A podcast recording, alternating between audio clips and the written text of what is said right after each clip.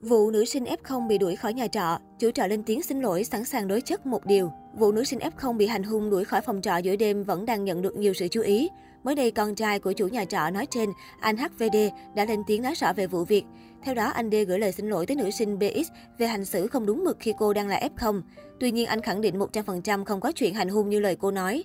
Theo lời người này, nữ sinh BX đã có những lời lẽ thoá mạ xúc phạm mẹ anh, tức chủ phòng trọ.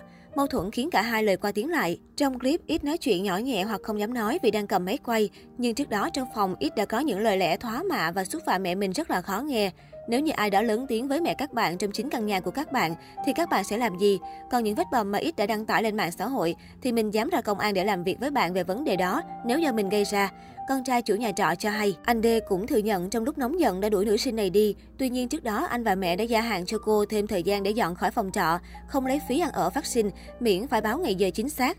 Không rõ vì lý do gì, cô ít lại nặng nặc đòi đi giữa đêm xảy ra xô xát.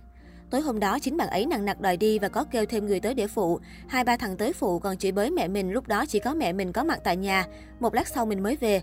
Về phần mình nợ ít tiền, mình sai khi nói trên video là mình không trả, nhưng mình hứa là cuối tháng 11 mình sẽ trả. Sự việc xảy ra, bạn ấy bị F0, nhà mình bị cách ly, mình không trả hết được. Mình chỉ trả được một số và hỗ trợ thời gian ở thêm như ở trên mình đã nói. Sau cùng, anh D gửi lời xin lỗi tới nữ sinh BX, đồng thời mong cô xóa những hình ảnh liên quan đến tổ chức nơi anh D đang làm việc. Trước đó, mạng xã hội xôn xao đoạn clip nữ sinh BX đăng tải cầu cứu tới cộng đồng mạng vì bị chủ trọ đuổi đi. Cô hiện đang là sinh viên Đại học Kinh tế Đối ngoại, test dương tính Covid-19. Cô cho biết, mâu thuẫn xảy ra khi cô phát hiện chủ trọ cũng là F0 nhưng không khai báo, không đeo khẩu trang, cũng như khử khuẩn tại nhà. BX và người yêu nghi sau khi tiếp xúc với chủ nhà, họ mới trở thành F0 nên báo chính quyền. Biết chuyện chủ trọ tức tối nói rằng bị vu khống, bà cho rằng vì cô đi khai báo nên nhà bà phải cách ly theo. Sự việc không chỉ dừng lại ở đó, BX còn đòi tiền mà con trai chủ trọ nợ mình trước đó. Tuy nhiên thanh niên này không trả, thậm chí cùng mẹ lên phòng trọ nữ sinh hành hung đập phá đồ đạc, đuổi cô ra khỏi phòng.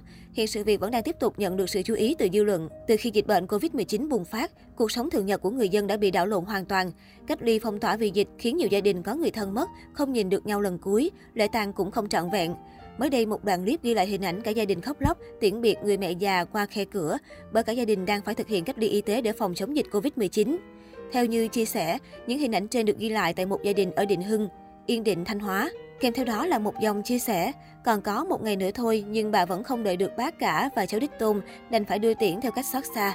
Theo dõi hình ảnh trong đoạn clip cho thấy, một cụ bà qua đời do tuổi cao sức yếu, trong khi cả gia đình con trai cả vẫn chưa hoàn thành việc cách ly y tế tại nhà.